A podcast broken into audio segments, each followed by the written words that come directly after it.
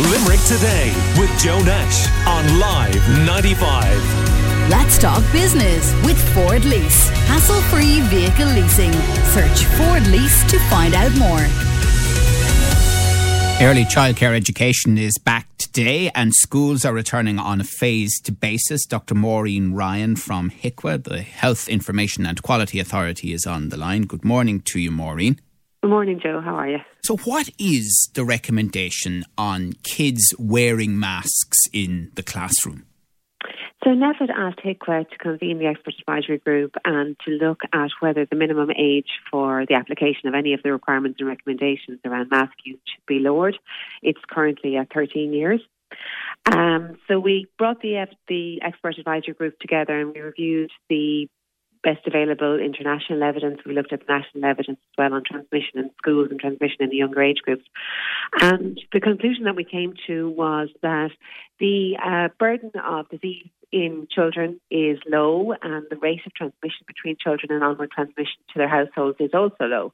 And the successful mitigation of transmission in the schools is really down to the implementation and the adherence to the multiple layers of public health measures, but also that there's a robust public health risk assessment that's carried out by the local departments of public health when there's just one case in a school, and they use that then to guide them in the advice they provide in preventing outbreaks or mitigating outbreaks if they do occur. So. Um, the issue, though, of course, is that we now have variants of concern which are more transmissible, and we're not sure whether that will alter the context of successful mitigation in schools. So, overall, the evidence base points towards reduced transmission associated with mask use, as you know, but the evidence base specifically with respect to children is very limited and it does seem that mask use effectiveness in young children will be the benefit associated with it will be small, and it's probably due to their reduced ability to comply with face mask wearing. And then there's also concern then around any potential disadvantages or harm associated with mask use. For example, you know, warmth, irritation leading to poor tolerance for prolonged wearing, and also a possible negative impact on communication and language skills. So, taking all of that together, the advice from the expert advisory group was that the age for minimum um, application of the requirements and recommendations of a mask that that age should not be lowered, it should stay at 13. And, and we know that the advice on masks in general has changed over the last 12 months of the pandemic. So, is there any prospect of the same thing happening?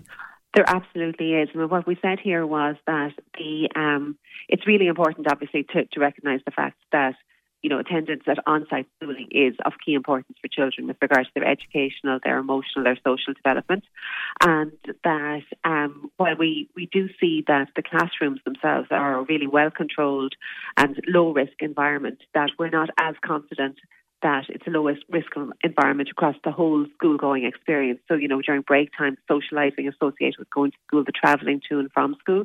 So it's really important that people adhere as strongly as possible to the multiple public health measures that we have. So that's the don't attend at school if you've got any symptoms that are consistent with COVID 19.